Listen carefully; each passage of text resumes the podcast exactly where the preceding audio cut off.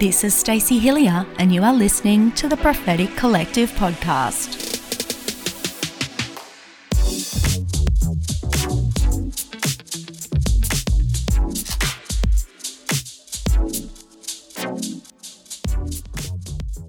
So today we kick on in our series on Sabbath. So far we've looked at the first two of the biblical quadrants of Sabbath, being stopping and resting.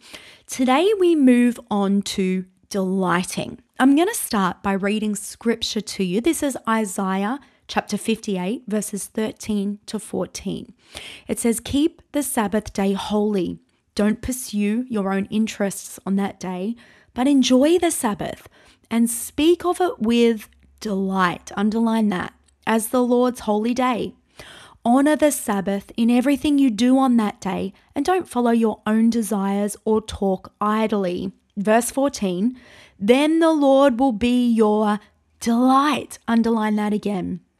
"I will give you great honor and satisfy you with the inheritance I promised to your ancestor Jacob. I, the Lord, have spoken."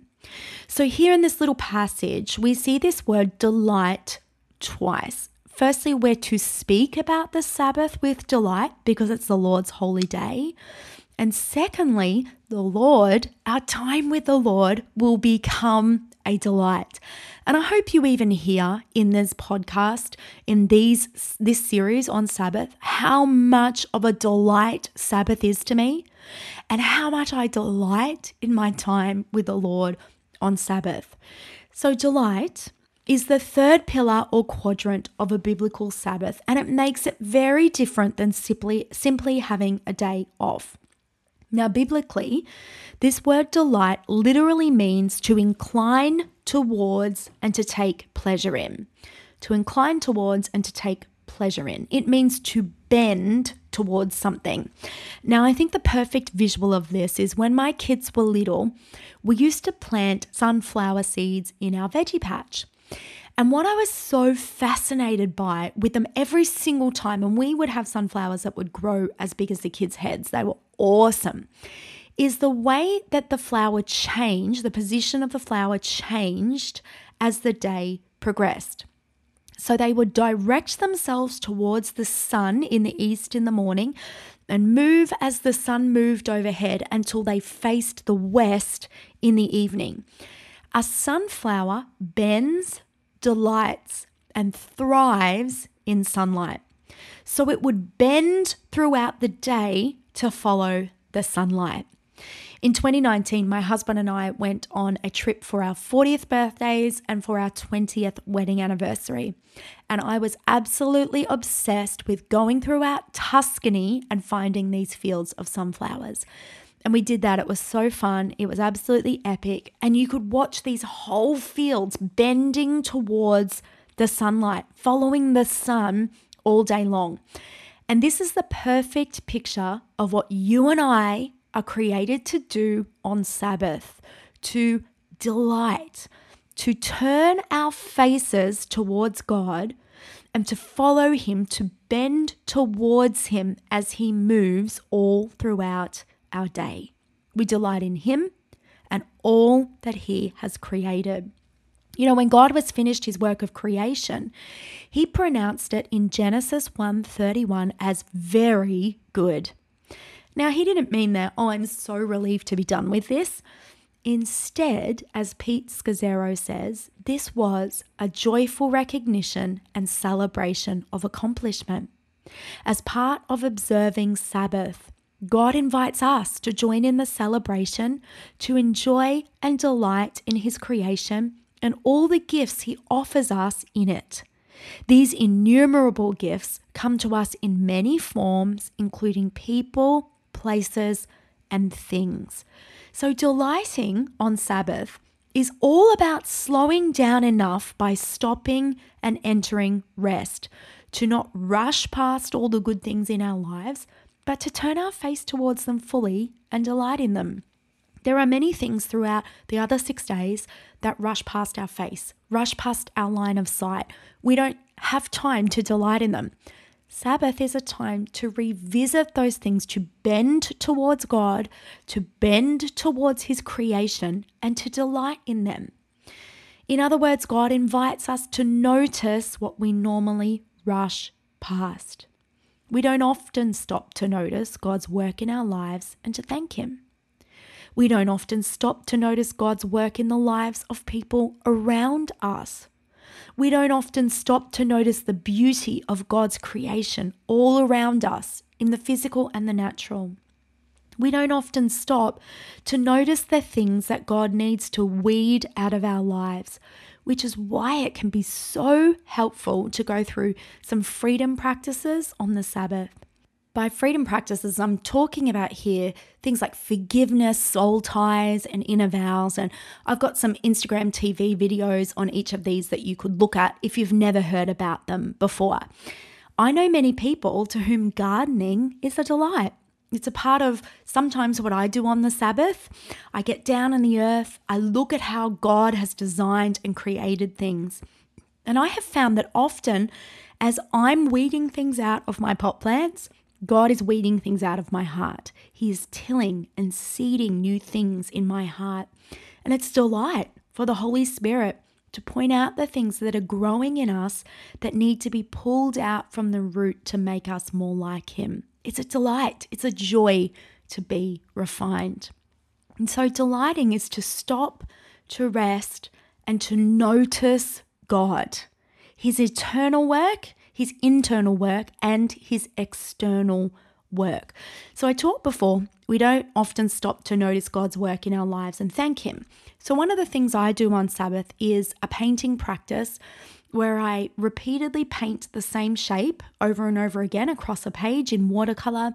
I choose one or two colors, and then when it's dried, I go back and beside each shape, I write one thing that I'm grateful for in the last seven days. A place where I've felt heard by God, a place where I've felt seen by God, a place where I've felt answered by God in my own life or in the life of others.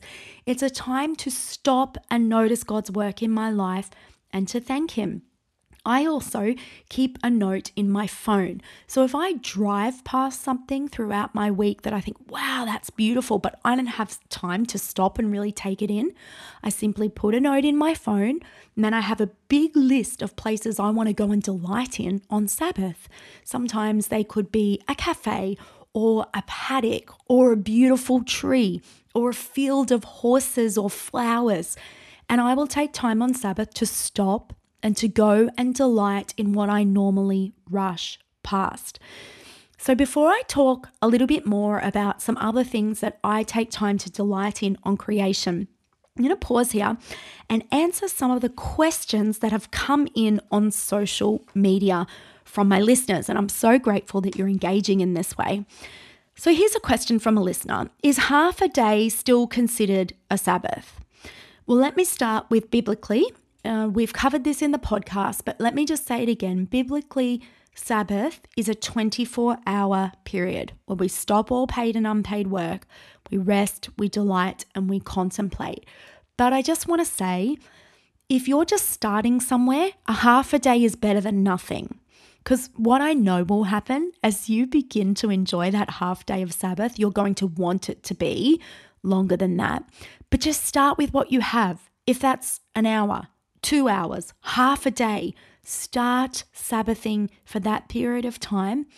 But the goal, and biblically, Sabbath is a twenty-four hour period. Hey listeners, did you know that Stacey also has a guided prayers podcast? Contemplative prayer is a biblical and rich practice that helps us to step out of the hustle and to silence the noise, to hear God's voice, and to let His word dwell richly in us, transforming us from the inside out. With a new guided prayer released monthly, you too can discover the rich treasures of contemplative Christian practices. Find it wherever you listen to your podcasts by searching for Guided Prayers with Stacey Hillier. Now, back to Stace. Okay, another question is, how do I make it work with kids during the holidays and during term time? Well, I'm actually recording this on holidays at the moment, so this question is very timely. My children are at the age now where they really understand Sabbath. So even this past Monday, they're all on holidays. We Sabbathed together. Whereas throughout the term, I've shared previously on another episode that we Sabbath on different days than the kids so that we can serve them, they can serve us, and we facilitate one another's Sabbath. But on school holidays, we all Sabbath together on a Monday. It means we let them all sleep in. They don't have to make their beds that day. We've we've taught them from a very young age what Sabbath is. It's a day where we'll do family devotion together. It's a day where we'll play games and spend time together. We might go for a drive like we did this past week to the Dandenongs and walk through botanical gardens and stop. And my daughter had a camera with her. And so her way of delighting was through the lens of a camera. She took close-up photos of a myriad of different types of flowers, and we would pause and say, isn't God amazing what he has made? Look at the way he has created those colors. Look at the petals. Smell the fragrance. There was a section of the botanical gardens that we took the kids to this past week that was sensory, where they invited you to feel the leaves. And so we engaged our senses in delighting in God. So it does look different for us how we make it work with kids, and it looked different when they were younger. Because there's certain things you have to do when your babies are babies that feel like work, like changing a nappy and um, giving them a bath and doing the essentials to keep your baby clothed, fed and happy. These are the essentials that you have to do on Sabbath when your babies are little. But if we can approach it with a different heart posture of, I'm so grateful I've got a baby that God has given me as a gift. Your word says children are a reward from you. It's a delight to change this stinky nappy right now because this child is a gift from you. It's about a heart posture.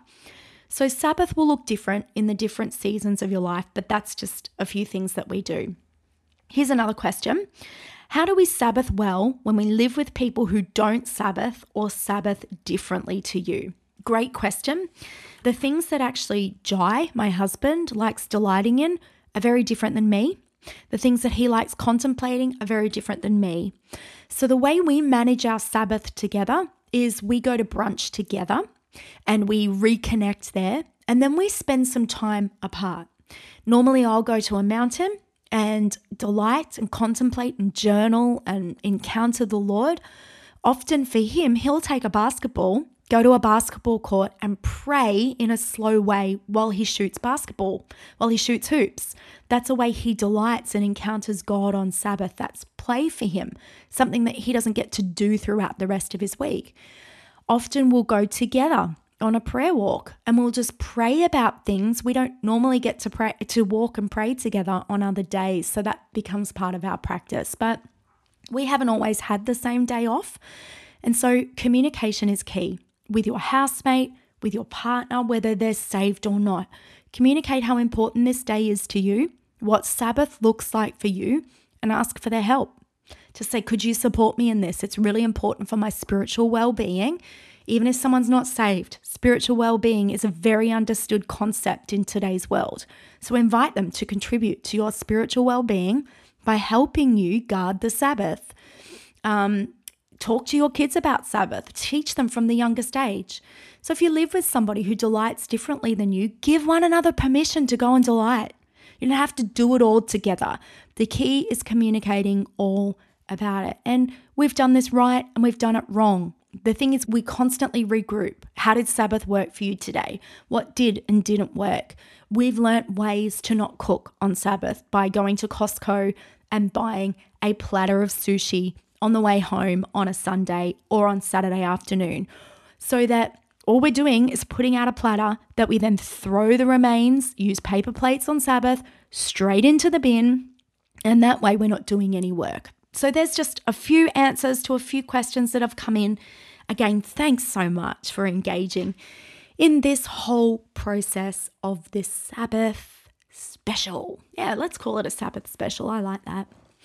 Okay, so let me continue to talk a little bit more about how much I delight in creation, because this is huge to me. I mentioned that I take note of the beauty around me during the week when I'm too busy to stop, so that I can return to that place on my Sabbath and delight in God's handiwork, which is all around me. We live at the foot of the Yarra Valley, and the drive to my kids' school is very beautiful. The sunrise as it's coming up, the clouds, the mist across the valley. There's often kangaroos hopping around, horses in our area.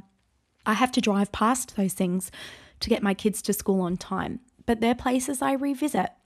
There's a street close by to where I live that's lined with beautiful big trees that bend down and create a shadow and a canopy of rest over the street. And sometimes I just go there on Sabbath and I walk up and down that street because it feels to me like God has bent low through the trees.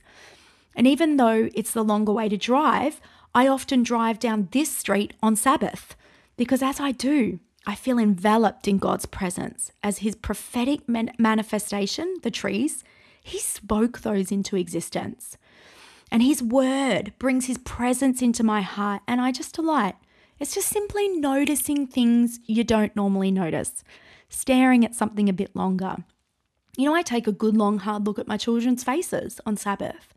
I notice how they're changing. I delight in the fact that God has gifted them and entrusted them to me.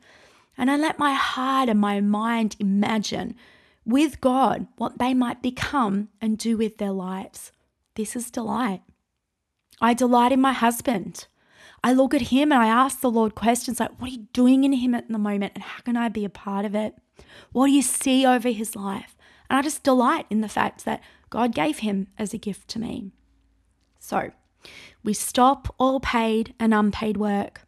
We enter rest and we delight. In our next episode, we're going to look at the final pillar of biblical Sabbath, which is contemplation. But to finish today, I'm going to read you a quote from Pete Scazzaro's amazing book called The Emotionally Healthy Leader. And he says this, "Make a list of what brings you delight. As simple as this sounds, you may actually find it difficult to do, especially if it's been a while since you experienced anything that brought you delight. So set aside some time to reflect on the places, activities, and people that energize you. Also, consider some things you haven't done before that you would like to pursue. Perhaps sports, games with friends, eating out, movies, outdoor activities, ballroom dancing, reading for enjoyment and not for work, museums or other cultural institutions and events. The key question here is, what can I do that would bring me delight because it feels like play?" So that is your reflection question for this week. What can I do that would bring me delight because it feels like play? So get out a journal, write that at the top of the page, invite the Holy Spirit to be with you and to guide you, and simply ask that question. What can I do that would bring me delight because it feels like play? And then on your next Sabbath, try one of them. And just make sure you're mindful. Take a moment to go, what does delight feel like? It might be a foreign feeling to you to just be content and happy and fulfilled and alive. That's what delight feels like. Delight feels like abundant John ten ten life. We don't get it till we stop, we rest, and then we can delight. I pray that this is helping you guys. I am so grateful that you're coming on the journey. I'm praying for you today. Love you, and I'll talk soon.